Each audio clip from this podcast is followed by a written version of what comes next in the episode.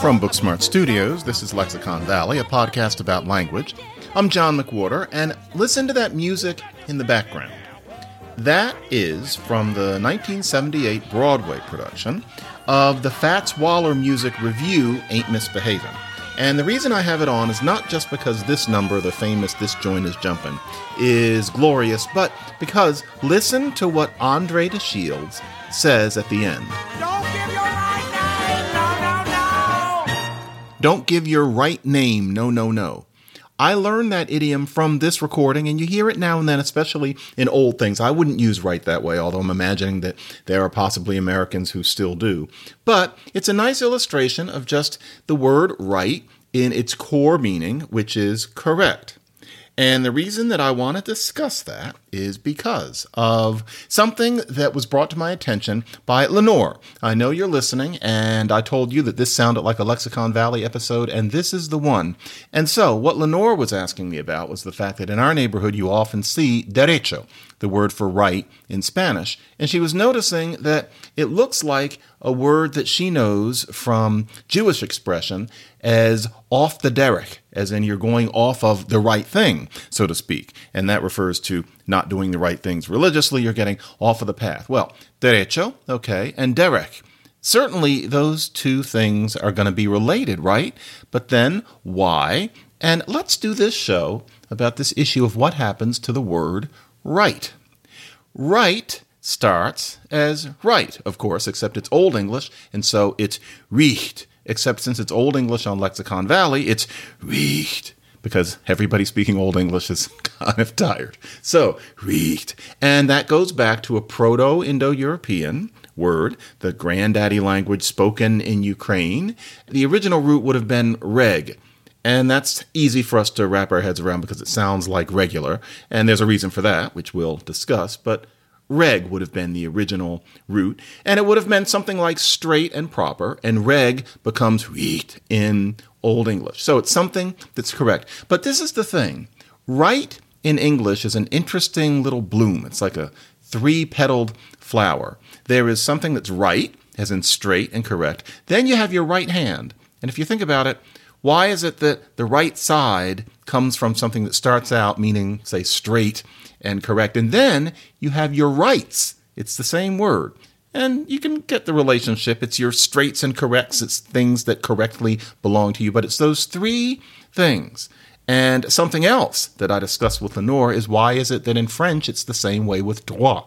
We need to dig into this. So, first of all, the original meaning is just straight, right? But then you can extend it. If most people are right handed, then there's going to be a natural sense that the right hand is the real one, it's the proper one. And so there was an extension of right to mean not only just straight and proper, but the straight and proper hand. No offense to lefties, but there are more righties, and this was the sort of thing that happened especially more openly back in the past. And in fact, the original Old English word for the right hand was the stronger hand, the swithra hand, and the left hand was the weaker hand, the winstra hand. So the stronger hand and the weaker hand. Then later on, the idea comes in that your stronger hand is the right hand. And wouldn't you know, left comes from lyft, which is spelled just like the car service, and lyft meant weak lame. And so your strong hand, your weak hand, then you get your right hand, your straight and your proper hand, and your weak and your lame hand. That's kind of natural. You can expect that that might be how humans process those things. But then where do you get your human rights? It's certainly not your human right hand. It, it's more about this straight and the proper. That is something that may but may not happen in terms of the concept of rights. And that is something that happened in French. And so English modeled that usage of right from French after the Norman invasion when French became the quote unquote high language. French was the language used in writing, in which things like human rights were more likely to be discussed. And next thing you know, things that are in writing jump the rails into elevated and then, after a while, mundane speech. And so, we can jump over the channel. What's going on with right with French? Well, you have droit in French, D R O I T. Now, that originally came, believe it or not, from Latin's directus. You go from directus to droit. In Latin, directus meant straight, and it's that same root that recht came from. It's reg, except it comes out cleaner in Latin. Everything seems to come out kind of clean in Latin. Directus was basically dysregulate. Now, you'd think that to dysregulate something would be to make it less straight. But the thing is, in Latin, there were kind of two disses. One dis meant to discombobulate things, to disaggregate things, to take things apart. But there was another dis that was kind of like the re that I touched on in a recent episode. There was a dis that was just vaguely emphatic. An example of that is a word that we hear a lot, which is disgruntle.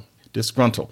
Now, if you think about it, disgruntle, whatever that means, gruntle does too. So if somebody is disgruntled, they act a certain way. But if they're gruntled, are they happy? Is a person gruntled that they got their new umbrella in the mail? No, I don't think so. Gruntled is annoyed and disgruntled means that you're you're really annoyed. That's what it was.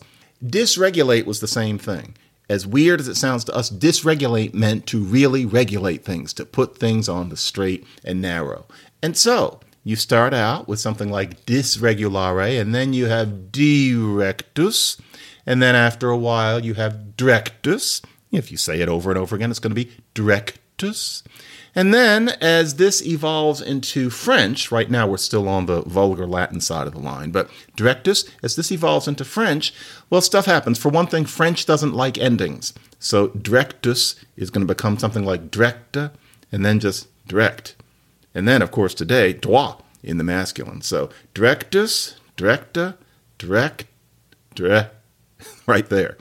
And then in French, eh often becomes wa. It doesn't feel natural, but actually you can wrap your head around it by just going to that wonderful city of Montreal. And very quickly you learn that one of the things in it is a, a royal mountain, Mount Royal, Mont Royal. Well, that's Montreal. I don't know the exact story, but you know, people came and you know they said, "Well, I take this this Mont Royal as mine, and we're going to found a city." That sort of thing. But the thing is, the way it was pronounced back in the day was Montreal, and then the "re" over time became "roi." Now, more specifically, Canadian French had Montreal. And then this "e" went to "roi" over across the water, and so Mont Royal. So, Real, Royal, well, dre, droit.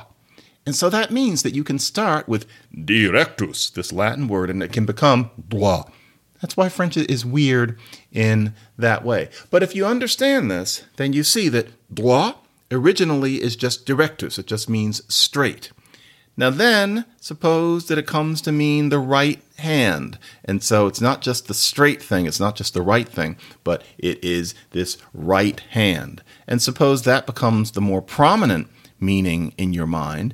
That is why, for example, that in French, you learn that the way to say straight ahead is droit, all right. And that never makes sense from English. You think, can't they come up with some other way of saying straight ahead? You know, like in German, right is rechts, you go right. But then if you're going to go straight ahead, then you go geradeaus. They have this other expression. But no, in French, you say all to the right. That's because originally, droit just meant direct. So tout droit just gives it a little bit of emphasis, kind of like re and dis, so that you're saying, no, I mean straight, straight. And so droit is now right, tout droit is all direct, as in let's go back to that original meaning. And that, of course, is why you have to toggle between these things these days. If you are of a certain age or older, then the first language you were taught was probably French because it was a tacit class marker roughly before 1985. I grew up in Philadelphia. Of course, the first language I have to learn is French. Sure were a lot of French speakers there, but then things tipped and people are more likely these days to be given Spanish first. And so, in Spanish, todo derecho. Why that? You know, why is going straight ahead all right? Because derecho originally is just straight.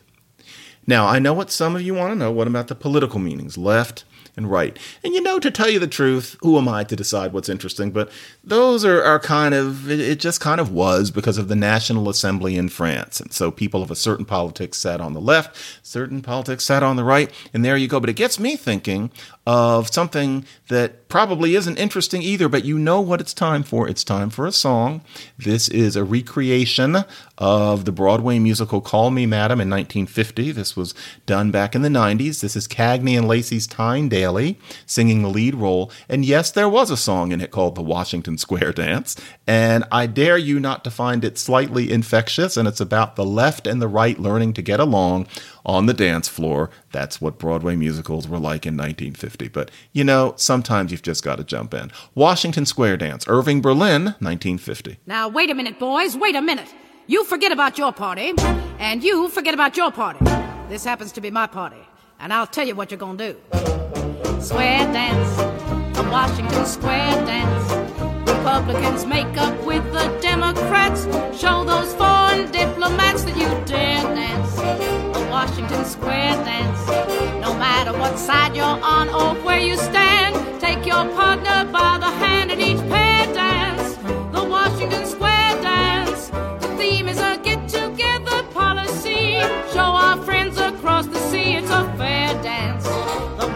Square dance.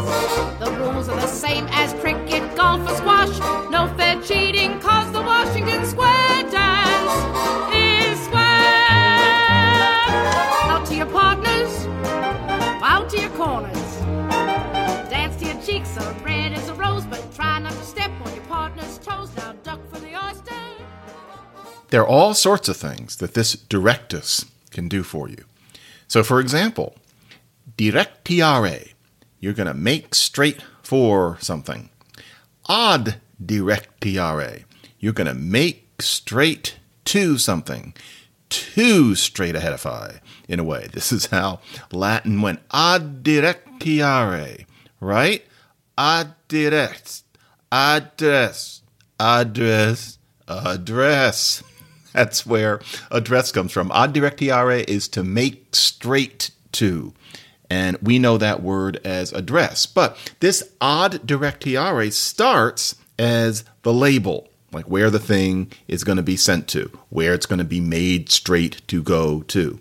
But these things have a way of changing. If it's the label, then it's rather natural to start thinking of the place that the label refers to as the address. So first, it's the address as in, you know, that thing with lines and numbers. Then it becomes the place so that you can reside at an address. You can be seeking a new address. These sorts of things happen. Things tend to broaden. So you start with this narrow thing like the label with the data, and then it becomes a house with a yard. It's like if you're in a plane. Nowadays, are you noticing? Well, there are two things to notice. One, have you noticed that all pilots are the same man? They all have the exact same voice. And it couldn't be training because nobody could be trained to do that particular voice. I don't know how that happens. They clearly screen out people who have any kind of different voice than that one. And then also notice that they'll say, well, we're going to hit some weather. And what they mean is the turbulence. They mean a specific kind of weather. But instead, they just say, well, we're going to hit some, some weather. And so they've taken a very specific thing and they're referring to it with a very broad term. I mean, what else are you going to hit? Like, if it's not turbulent, aren't you still hitting weather? You're not hitting dark matter. It's still weather, but you're hitting some weather. Or my favorite example of this kind of semantic transformation. If you are not going to school as a child in New York City in the late 19th century and early 20th century, there were people who would go after kids who weren't in school and it was the people who were trying to keep children from being truant. It was the anti truancy board. Okay. But what people started referring to it as was the truancy. If you don't go to school, the truancy is going to come get you, which is a different meaning because it's supposed to be people who are against truancy. It's not that truancy is coming to get you. In any case, that's what happened with address. And it's also why in Spanish you learn that address is not adreso or something, it's dirección because of this original meaning, which is that directus, it's where things are being directed. Now, French has adresse, and that's where we get it, but it's interesting. We have two D's in it, and French doesn't. Why do we have two D's? It's this asshole. He actually needs to be given a name, although he wasn't one person. But there was this person who would look at words in English from roughly 1400 to 1600 and jam in letters that we no longer pronounced that were in the original Latin word because the idea was that these words were supposed to, in writing, salute the way they were pronounced in Latin because Latin was better. And so soldier lost its L and was pronounced soldier and then this person puts in the L, and you know, doubt is spelled Daubit for the same reason. We have the two D's in address because ad directiare had two D's because ad ended in a D and directiare began with one. But no, we have to have address tripping up probably some poor child right now as I'm recording this or as you are listening to it later. It's just one of those things that isn't fair. And it's this guy. We should call him something like um, Prispus McLatin Fetish. That's who he was. Address is an endlessly interesting word. My girlfriend and I were driving to the supermarket one day and we got to talking about intersections versus intersections and how you have an intersection between topics, but you go through an intersection, something about English you never think about. Then we talked about address. And she was saying address or address. And I was saying, well, you know, address and address are one of those things because there's a part of me that feels like address is a little bit lower class than address. I'm not sure if you all feel that way, but for me, address is proper. An address is something that somebody might say that's a little little slangier, a little more regional. That may be completely arbitrary, especially because address is what it's supposed to be. You rebel, you're a rebel. That's our, our theme, our leitmotif for Lexicon Valley for the whole seven years, the backshift. So if you outlaw something so that you don't have to deal with outlaws, well, then you address a golf ball, you direct something to it, get it, right? You address the golf ball, but then you live at an address. So I'm sitting here resisting things like it would be as if I didn't want to say the WhatsApp. Notice that that's changed. It used to be that it was WhatsApp. More and more now you hear it called a WhatsApp. That's because of the backshift. When it becomes a thing, then you shift backwards. But one more that word dressage, with horses, I assume usually you don't dressage a cat or you don't dressage a dog, it's a horse, right? So dressage, it's the same thing. You're always thinking in English, I'm not putting a dress on it, you know, or I'm not giving it clothes. It's dressage because of direction. That's what the dress comes from. And of course, you are directing the horse. You are making the horse not try to kill you the way one did when I was in a production of Threepenny Opera. I was in it as Tiger Brown, and they had me at the end riding out on a horse. And it was a real horse, and I had to take three weeks of lessons. And for some reason, the horse had been working in the San Francisco Opera for eons, but got afraid in this little college theater. And so it got stage fright and it started whinnying and rearing up and then slipping on the stage. If I had been more accomplished at dressage, then that wouldn't have happened to me. Also, Slavic. French was a model. And so English modeled itself on French because of the Norman invasion situation. If you've read some Russian novels from a certain period, then you know that the aristocratic characters lived in French. There was so much of a prestige with French. And so, in, for example, Russian, if it's to the right, it's not prava. If it is correct, it's pravilna. And human rights is prava and so you have that same modeling where you have that bouquet of rights. German too. I just feel the need to say so. I don't have anything interesting to say about it, but Recht is the same thing. Genau. I think we need another song right now. We need a show tune with the word director in it and I couldn't help thinking of Cole Porter's song from Something for the Boys, one of his less interesting musicals of 1943. But of course, it had songs, and one, without enough to do, collects those songs. One of them was called Leader of a Big Time Band. Very dated. It's all about big band leaders, and you know nowadays most of it requires footnotes. But it occurred to me that in the first part of this song, the verse part, there actually is a setting of the word director. So let's listen to that and then a little bit of the chorus, because of course one must. This is Cole Porter, Something for the Boys. This is introduced by Ethel Merman. There's no recording of her doing it. And so in this modern recreation, we are hearing Elizabeth Stanley. If a girl in any sector makes you feel like the puppy called Hector, and you're longing to subject her, to elect her she's just as sweet as nectar. But of your job, she's no respecter. Become a top band director, and you never, never will miss. In the old days when a maid desired to wed, any man who'd foot the bill could fill the bed.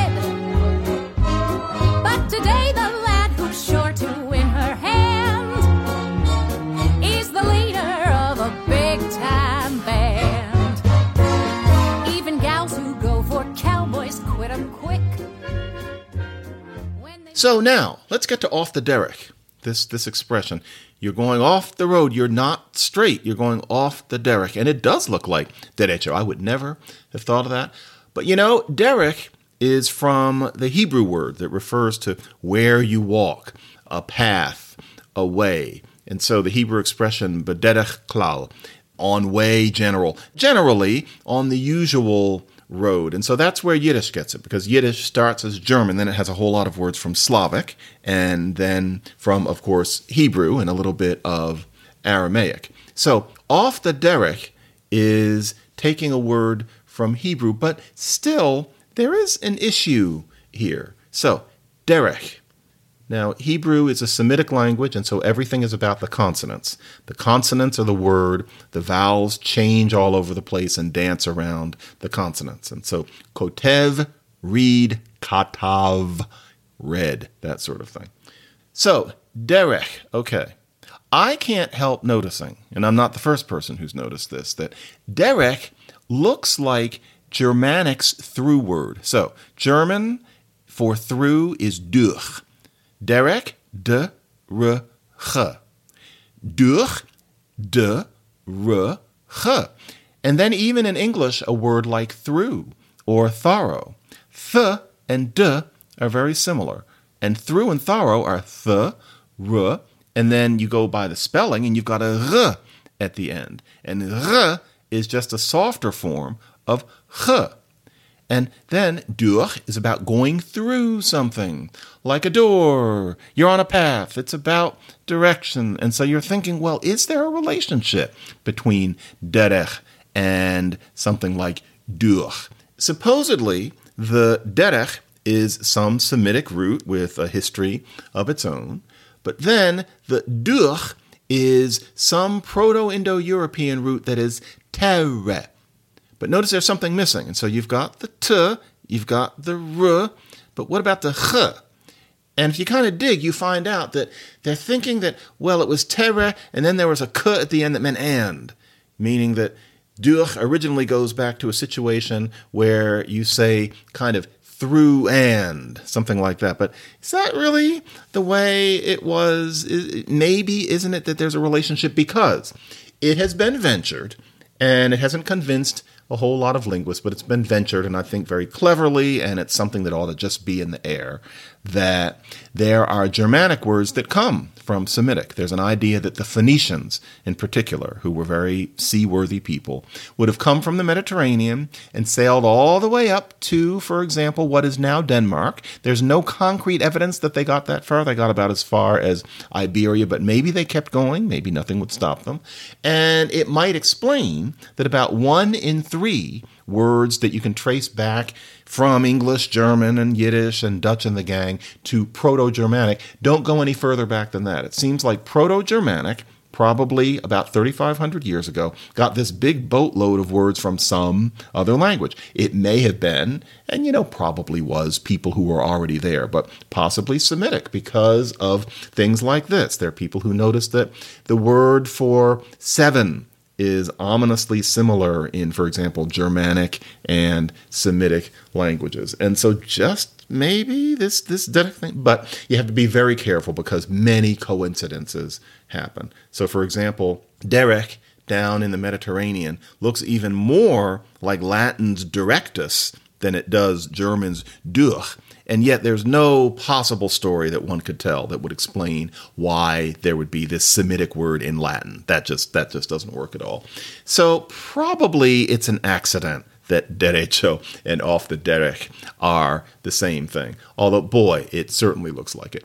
In any case, right is the same root as what comes out in Latin as regular and regulate. It's just that in English the GH falls off, and so it's hard to tell. Right should kind of be reicht or something like that, and then it would seem more like regular and regulate. And what happens though in English is that right, because it loses the GH and the vowel changes, ends up sounding accidentally like the word right, R I T E, which is actually from a different Latin word, ritus, and ritus came from a Proto Indo European root that meant reason. So completely different. So, right as in your right hand and right as in throwing salt over your shoulder aren't supposed to sound the same. That's a complete accident. That's just how these things go, despite the fact that if you think about it, reason is pretty close to right and correctness. And so, right, right, and right. French models what English does. French models what Slavic, say for example, Russian does. And then derech down in Semitic land is a completely different root that not only seems kind of like directus, but also has a related meaning. It's probably an accident. But that means that derecho and derech seem like they are the same thing when in fact they come from very, very different sources. In any case, this episode has been all about rabbit holes, and rabbits make me think about spring. And here is some some right music. Don't give you a right name. Here is some right music, correct music for the season of spring, and it is the right of spring. We're going to listen to the spring round section of The Rite of Spring, which I think is quite beautiful. Some of you might think of it as very gloomy, but I'll bet an equal number of you will at least like it better than leader of a big time band. So here is Spring Rounds, which I've always thought was very affecting.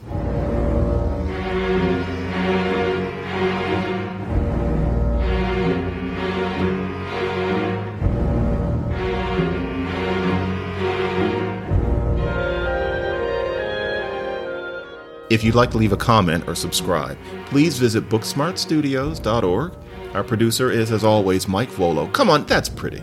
Listen to that. Mike, turn it up a little bit.